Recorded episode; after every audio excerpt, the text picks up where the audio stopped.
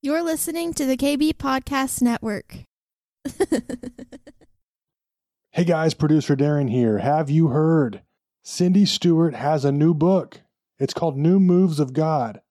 This book will open your spiritual eyes to see what God is doing so you can position yourself to be part of one of the most significant invasions of world culture in kingdom history. It will empower you to step into God's moves as He releases new anointings and new assignments that will far surpass your wildest imaginations. If you're a listener of her podcast, I'm sure that caught your attention. You can get your hands on that book right now. Just visit Cindy stewart.com or check out the link in the description or show notes. Again, that's cindy stewart.com.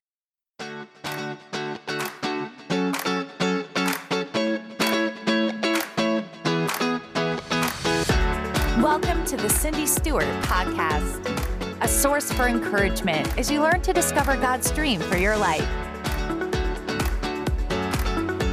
With a passion to help you on your journey, here is your host, Cindy Stewart. Today we're going to talk about pushing on an open door. Have you ever pushed on an open door? What happens? You go all the way through, right? And we're going to talk about the season that we're in, that there is an open door that God has provided for us to push so we can go through what He has for us. Um, so, yes, I want the open door. Amen? Okay, I'm going to need some feedback today because it's just my day of needing feedback, right? So you are going to have to hallelujah and I agree and all that good stuff, you know, and. then we'll have a practice run and uh, we'll go from there. Well, I will tell you that we know that the heavenly realm is open right now. And it's open differently. Matt mentioned it uh, when he was up here because there is uh, almost like a flood of heaven occurring. And that's what we're experiencing right now. And it's difficult to put into words, even as several people have mentioned Friday night. And if you weren't here Friday night, I just want to share a little bit on it because go back and watch it if you weren't here. Because it, it, it will translate through through the YouTube. It may not be exactly the same because you're not in person, but it will translate through. But you know, one of our mandates here is we are to connect people with Jesus, right? And when we connect them with Jesus, they go through a process of transformation. We've all been processes of transformation. I have, you have, we all have.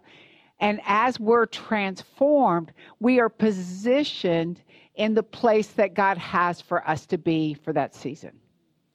And there will be times where, you know, there was a time where I was a corporate executive and and now I'm a pastor of a church and do some corporate work on the side. You know, there's there's different season where God moves us in different ways, and uh, you know, so many times it's much easier to stay where we are because we know where we're going.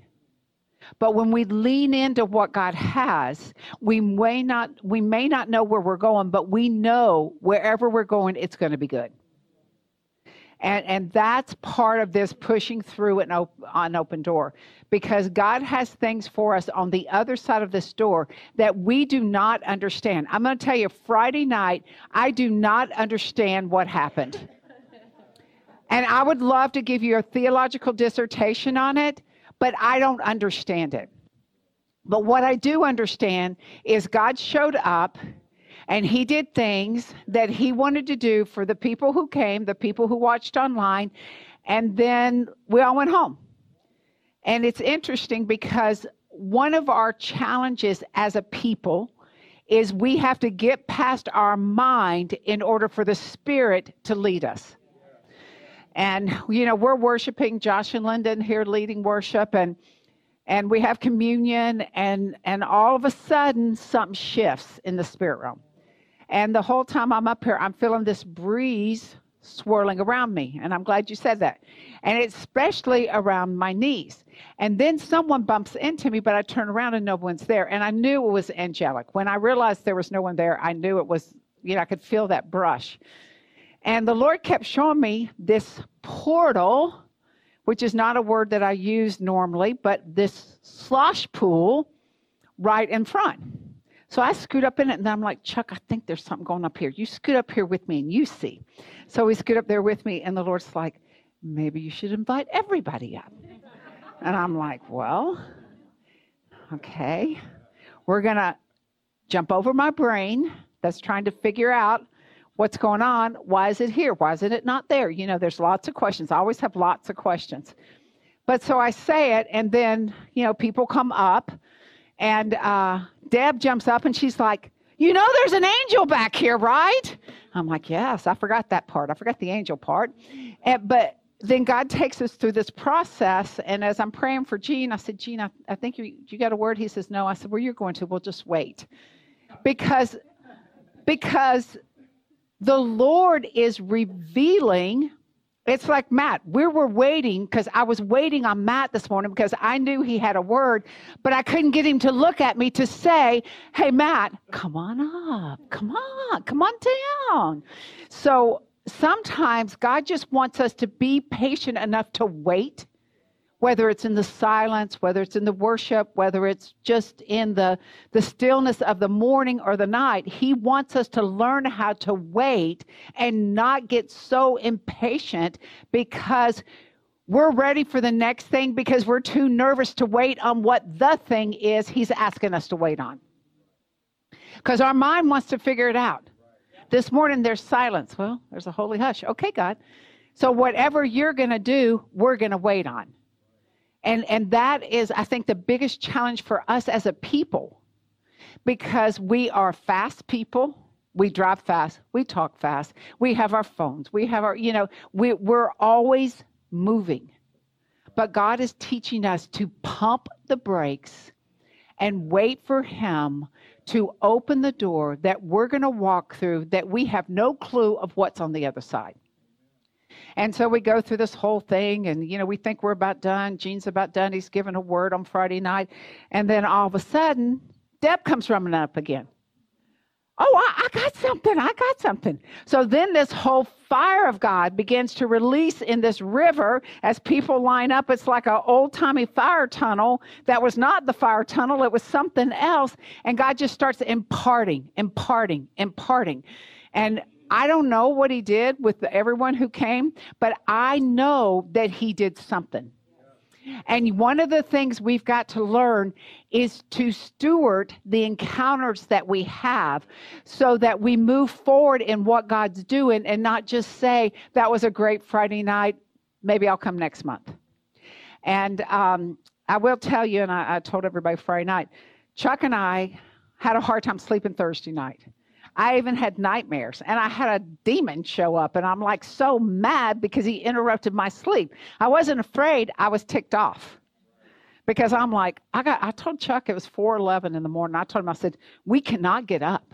We have got a long night ahead of us. We have got to go back to sleep. Oh, go back to sleep." But part of that is in me saying that is like B said, it would be so much easier for us to call out because we're too tired to come in. But uh, it's not actually an option for us. But but when, but there are times where you're just like, I'm so tired. I would rather just stay home and lay on the couch. But God is like, you can stay home and lay on the couch, or you can come and get what I have for you. But you won't get it laying on the couch, and I will restore your energy and renew your strength to come and get what I have for you if you'll just press in if you'll just press in. And this is not uh, any message of, of guilt or anything like that. I'm just trying to explain that there is a realm of heaven that's being released in a corporate anointing that we have to contend for. We have to fight, like um, uh, Caitlin said, you know, the flesh of the enemy that's lying to her. Sharon was talking about, uh, you know, I was just so tired I didn't think I could make it. Beast, like the enemy saying, go back to bed. Yes, wake up Wake up, wake up, because the enemy wants to get us to surrender to our flesh instead of overcoming the obstacle so we're able to walk into what God has for us. And our mandate here is to follow the Spirit in whatever He wants to do. And whatever time that takes, whatever interruption that is, whatever awkwardness that causes, that's just what we're going to do. And um, that's just what we're going to do. I mean, we literally, for who I am and who God's called me to be, I have no other choice. And I have to see what God's going to do because I can come up with a great plan. I can come up with a great word. I can come up with a great worship set. But what I want is the spirit anointing on it, or I'd rather not come up with anything, right? And I spent a lot of years in a programmed environment. And it's very comfortable being programmed because you know what you can expect in 70 minutes songs, prayer, word, you're gone. Lunch. And uh, there's nothing wrong with that. It's just not what I'm called to do. And it's not, if you're sitting here, then that's not what you're called to do. Because you could probably you know, be at the door at, the, at your favorite restaurant about now. You, you we would have covered everything. And um, I was thinking about, there's a couple important things I want to share, so I'm going to try not to meander all over the place. But, you know, I've spent probably the last 25 to 30 years learning how to follow the Spirit. You don't learn how to follow the Spirit overnight.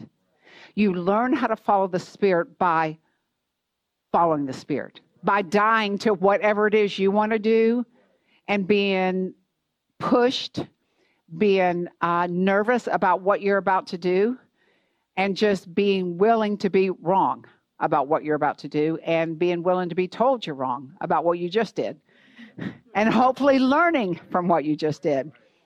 But I remember about 20 years ago, I know you guys remember this, when we had the What Would Jesus Do badges, you know, what would Jesus do? Bracelets. Yeah, we all had them. Stickers on our cars. What would Jesus do? And I, as why that popped into my head, I was like, "What's up with that guy?" He's like, "Well, it's hard to know what I would do if you don't know who I am." And we are struggling with a body of believers who can be legal to the word, but they can't be faithful to the presence. And and that is our struggle right now. We want to understand something that is beyond our understanding until we experience it. And even after we experience, we can't understand it. But what we know is that God is real, and He is real in the Word, and He's real in the manifestation. And we have to learn the Word with the Spirit in order to follow Him where He wants to take us. In order to walk through that open door and not have rocks block it, have you ever pushed open a door and there's like little pebbles under there and it hesitates? Those pebbles are the things we've got to get rid of so that door swings open wide for us.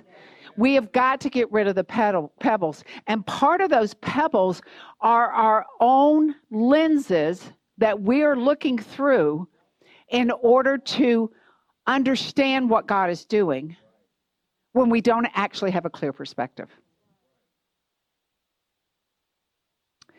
So, is that enough for today?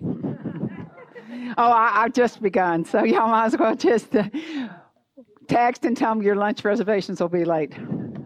Bec- because I think it's so important right now. Right now, I feel like doctrine is being slapped upside of the head because God is wanting us to know Him. You know, when we started our church, we came from, I was Baptist, then Presbyterian, and then I'm the gathering.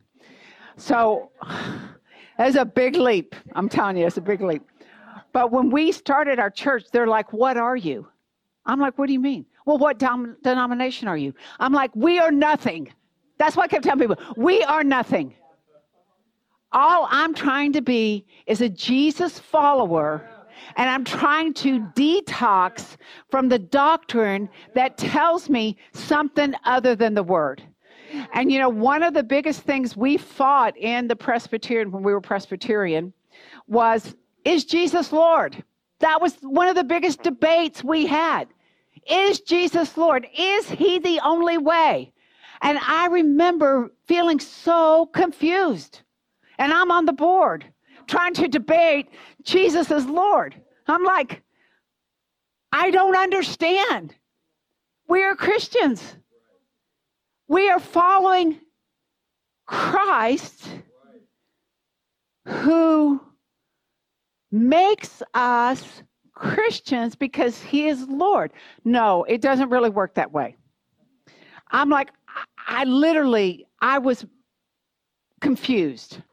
And I would go to my presbytery board meetings, you know, I was on the whatever, uh, which I thought was a, a great honor, but then I realized I was tormented on that board because the, it was it was like having the Republicans and the Democrats.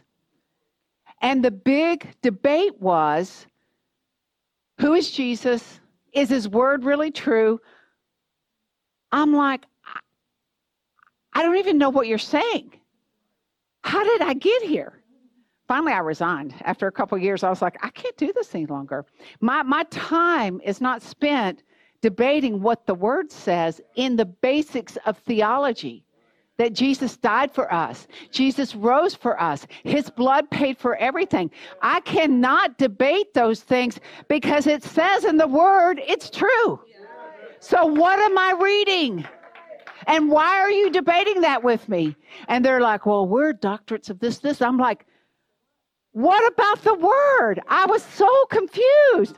I felt like I was five years old going, what? What's the ABCs? What? I just could not, I could not get it in my brain. And I believe that this is a cleansing that the church is going through.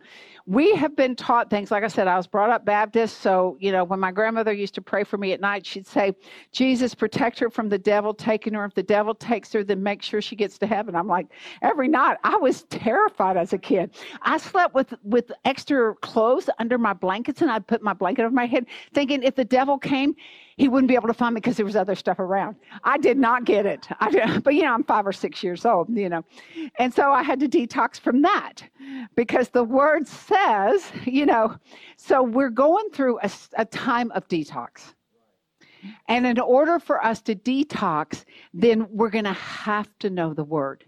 And we're going to have to not read the word through the filter of our past but through the purity that the Holy Spirit is giving us, right?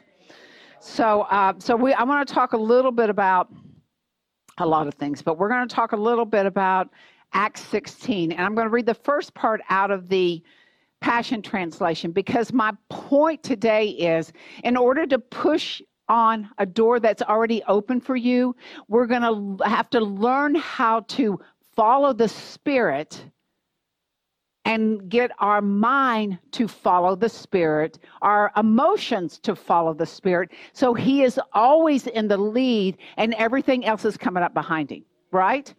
So I want to talk about pushing through this open door. And like I said, the very first part of this, I'm going to read out of the Passion Translation because there's something specific I wanted to point out in this. And Noah should have it in the Passion Translation up there. Yes. Okay, it says, the Holy Spirit uh, had forbidden, women. Let me go backwards. Sorry, I went I went beyond myself. Okay, so it's Acts 6, 16 and uh, starting in verse 6. The Holy Spirit had forbidden Paul and his partners to preach the word in southeastern provinces of Turkey. So there was not an open door for him there. Now, how many try to push open the door that God has closed for you?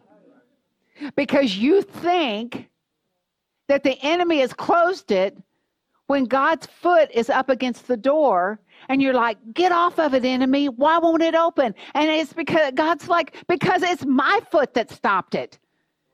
Quit shifting everything to the enemy and discern what is the Spirit saying to you. So they ministered throughout the region of central and west central Turkey. When they got as far as the borders of uh, Messiah. No, that's not it. Mysia. They repeatedly attempt to go north in the province of Bithynia, but against the spirit of Jesus, I'm sorry, but again, the spirit of Jesus would not allow them to enter. So, so they're stopped. They're stopped. But this is the part I wanted to really point out to you. Um, So they're stopped and they they cannot go where they think they're supposed to go. Now, we call that transition in our modern days. But we're like, I'm in transition. I don't know where I'm going. I don't know what I'm supposed to do. Well, that may seem to be the truth, but the truth is the Holy Spirit always is with you to guide you where you might want not might not know where you're going. And what we think is a pause, our brain begins to process all the things that aren't going right instead of processing Holy Spirit, I'm leaning into you. And if you've got to pause on this, then I'm going to keep doing what I'm supposed to be doing until that door opens. And that door does eventually open for Paul. That door to Asia does eventually open for Paul. And we'll talk about that in a minute. Uh, I'm going to skip down to, um, I think, verse uh, 9. It says, While staying there, Paul experienced a supernatural, ecstatic vision during the night. Now, the reason I wanted to read it out of the Passion Translation was because of that phrase. In the New King James, it says a vision. Uh, in other versions, it says a dream. But the Holy Spirit visits Paul in the night, and he gives him a picture of what is to come. And there is an importance of writing down what occurs in the night in your dreams uh, what you sense the Spirit is speaking to you. I was telling uh, Chuck the other day that I took a nap, um, and twice I woke up. And both times there was a different fragrance when I woke up. I woke up, there was a fragrance. I went back to sleep. I woke up, there's another fragrance. God was speaking to me in those fragrances. I could have said, Oh, that's interesting, but we got to learn to steward what is happening to us so we know the open door that's been put in front of us, right? So a man from Macedonia appeared before him, pleading with him, You must come across the sea to Macedonia and help us. After Paul had this vision, we immediately prepared to cross over to Macedonia, convinced that God Himself was calling us to go and preach the wonderful news of the gospel to them. So Paul goes there, and then all of a sudden we've got Lydia, whose household is saved. We've got the uh, the encounter with the girl who was uh, had a spirit of divination on her.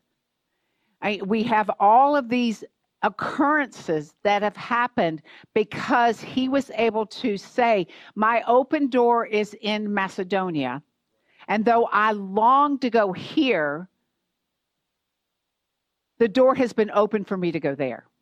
And out of that open door comes a flood of ministry. The uh, jailer and his whole household is saved. And throughout this experience in Macedonia, there is supernatural occurrences, not the same. Because Lydia, heart is moved, gives her life, her family's saved.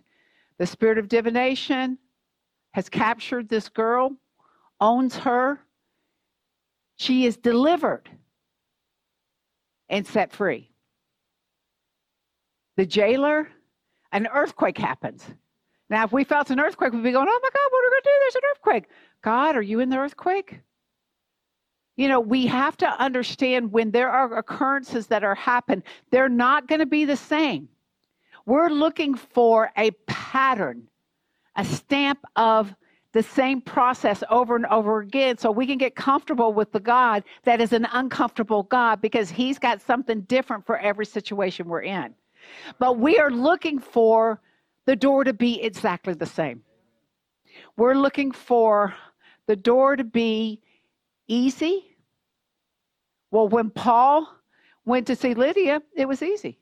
But when he went and encountered the uh, girl with the spirit of divination, no, he was thrown in jail and beaten. We encountered the jailer with the earthquake. He was nurtured and cared for, and his wounds were bandaged. So, in every situation, we have to understand that God is a God for the unique situation we're in, not for the comfort of how we're going to feel as He sends us through the open door. He is not trying to comfort us. He's trying to move us into position so that when we get there, the kingdom will come on earth as it is in heaven. And what we have to do is get our, our preconceptions, we have to get our wrong doctrine, we have to get our fear of moving forward, and our desire to control the situation. And I know we all have that desire to control the situation because it's nice to know what's it going to look like when we get to the other side. It's a natural part of who we are.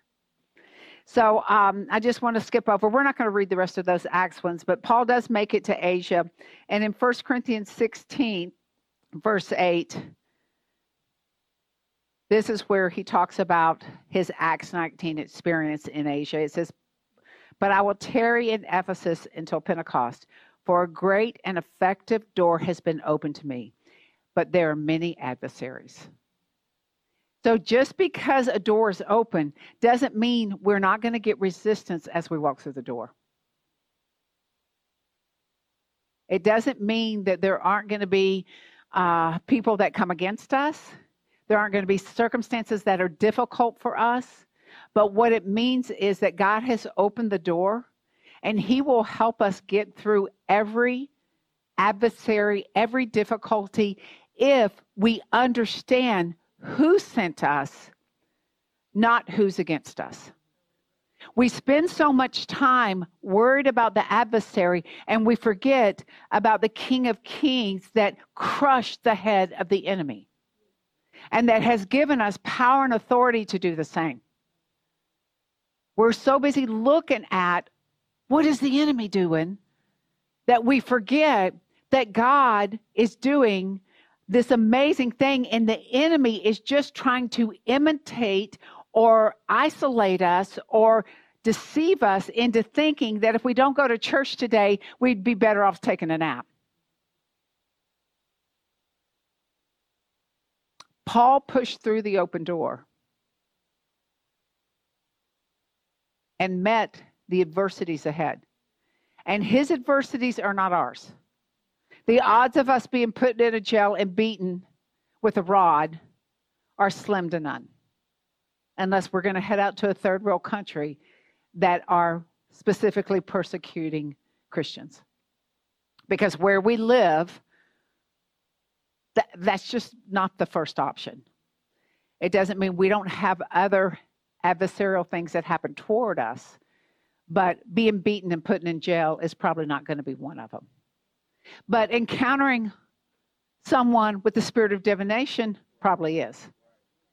And we have to understand what is our call to that. He did not cast that out immediately. He took a little time. There were several days that went by before he finally said, Enough is enough. You're going to have to stop. And by the power of Jesus, you will stop. And they did stop. So we have to steward what God is doing in the moment in order for us to be able to see what God is doing in the future. You know, one of the things uh, I've, I, I'm just going to say this out loud, but one of the things that has really been driving me crazy is the uh, fear monger that is released when something happens.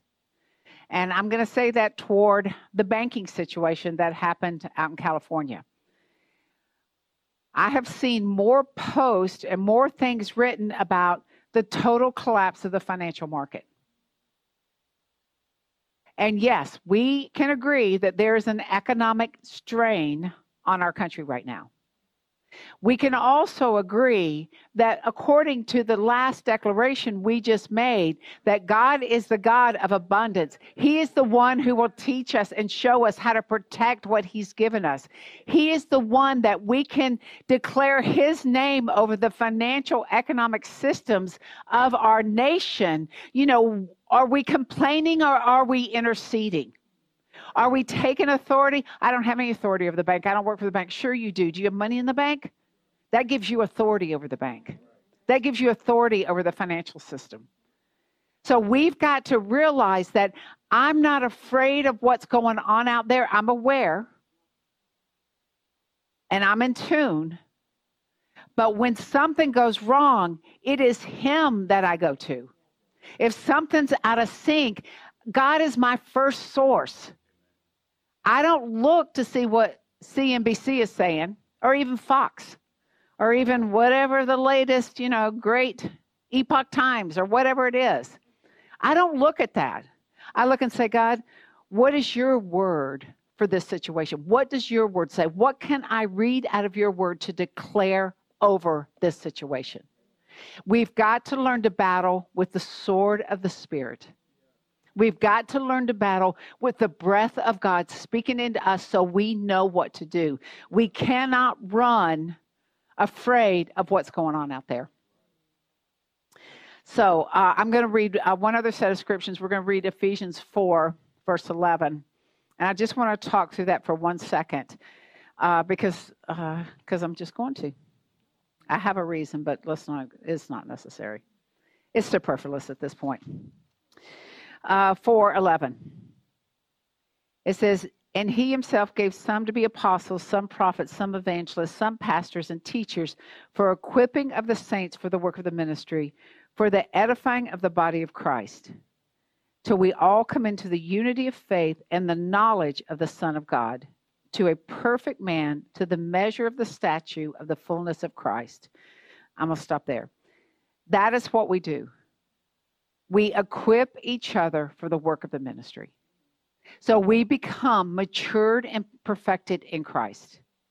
And as uh, we were doing our fast, one of the things the Lord was talking to me about is part of the reason we're able to, um, I don't know what the right word is, but we're able to function as the family of God is because we function in the administration of God. Because we all have a place here, we all have a position in the body. We all work in unity toward each other. We're all going after what does the word say? What does he want us to do? We're all open to the move of the Spirit. You know, we are not pushing against the Holy Spirit. And that gives us room to really be a family. So that that's the first thing I want to talk about. The second thing is is the second part of this that we should no longer be children tossed to and fro and carried about with every wind of doctrine. Every wind of doctrine. You know, if you say God, as I read the word, do a checkup on me. And if there's something in me that doesn't align with your word, whether I've learned it from my family, whether I've learned it through the multiple churches I've been through, whether I've misinterpreted something, if there's something in me that doesn't align and it's it's not in order with your word, take it out. Let let my lenses be changed.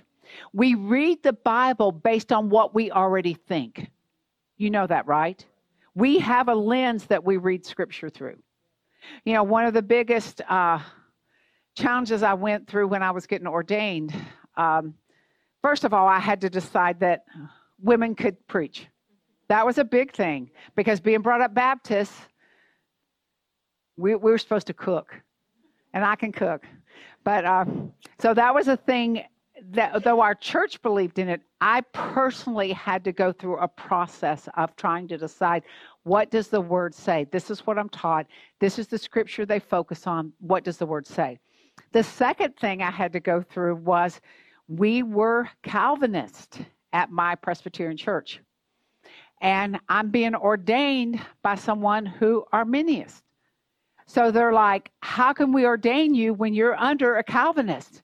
And I had to do this. And if you don't know what that is, it's okay. But I'm telling you, it doesn't matter. And don't look it up. But what I'm telling you, because you know we've got Lutheran influence, we've got Catholic influence, you know we've got a lot of influence. Uh, Assemblies of God, there's a lot of influence here. But um, what I had to go through is what does the word actually say about each one of these? And in some ways, the two of those actually conflict with each other, saying that the word says this and the word says that. So if you believe this, then this one's wrong. Well, all that's to say is God is not a denominational God. He is a God of God, His Word. He is, He, when, I'm sure that when this whole denomination started, you know, back with, uh, what's his name? Uh, long, long time ago. I can't think of his name off the top of my head. Uh, no, uh, like way before then. Uh, anyhow, it'll come to me in a minute, probably while I'm eating breakfast. But um, when, you know, I'm sure Jesus was like, I didn't die on the cross so you could cherry pick what part of the gospel you wanted to interpret that makes you okay. I died on the cross so that sinners could be saved, so that you could become a new creation, that, so that you could walk in authority and power, so that you could live in eternity with me. That's why I died on the cross. And as leaders of anything, there will be a greater accountability for what you led. So, uh, like I said, I went through that whole process, and uh, so like I, when we started the church, people say, "What are you guys?" I'm like, "We're we're nothing but Jesus followers."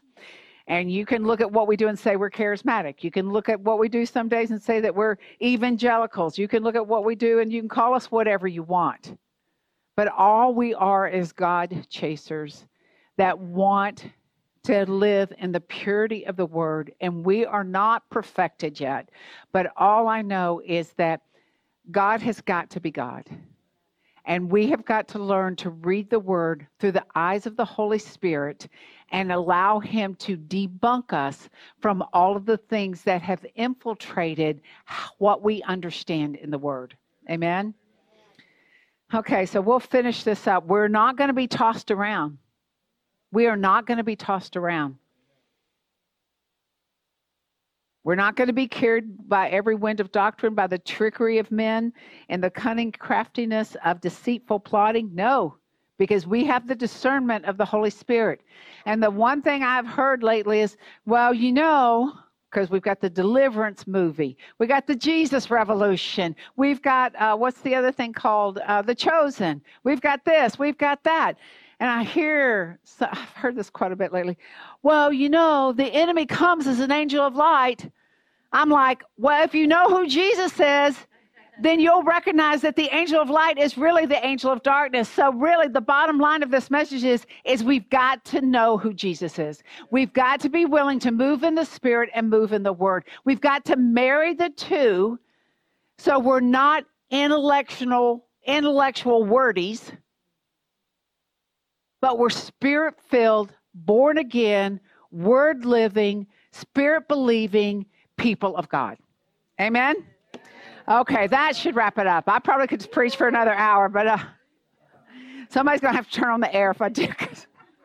I don't know why I wear sweaters even the winter. I'm like, geez, help me. But I really do believe that's what God's doing. He's He's gently washing us, and sometimes He's put us in the heavy duty cycle because there's some stuff that's got to come off. We, we've got to grab a hold of the word and the spirit, and we have to have experiential encounters with God, both individually and corporately, because if you spend all your time in individual encounters, then there's no testing of what has happened in your life when you won't step into a corporate environment, right? We cannot island manifestations of God. We have to be a corporate body that participates in it. Amen? Okay, let's stand because we're going to push open that door today. It's already open. I mean, push it, push it. I went to the hospital the other day to see Candy, and you know, they don't push open the doors, they just have a button now. Then it automatically opens for you. So Jesus is our button that opens the door for us. And all we have to do is walk through. We don't even have to do that weird hand thing, that the hand soap that they have. We just go through and know that we're cleansed by the blood, right? So, Father, we just thank you. We thank you that the word is pure and it is holy and the word became flesh and it dwelt among us and and that in all of that you have given us your spirit to live in one with you. John 17 says that Jesus says, Father, I am in you, you are in me, they're in us, we are all one. So thank you, Lord. And I am asking you, Father, for all of us, for me, if there's any uh, wild doctrine that doesn't belong with the Word of God, that you'll just highlight it for us. And as we release that doctrine, the clarity of the Word is so crystal clear that we will be awakened to an understanding that we hadn't known before. You, you tell us that we carry the mystery of Christ in us and that the mystery is being revealed in this hour so that people all over can see the wonder and the beauty and the holiness and the uh, absolute brilliance of Jesus, our Lord and Savior. And that's where our eyes are. Our eyes are on you, Jesus. Our eyes are on you. Everything we do, Jesus, we run it through your parameters first, Lord. And we know that the Holy Spirit will lock the door we aren't supposed to go through, like he did with Paul, and he will throw open the door of great wonder and opportunities in the ones we're supposed to. So, God, fling that door wide open. And if there are pebbles in our way, you show us what they are so we can get them out and get moving forward. In Jesus' name, amen.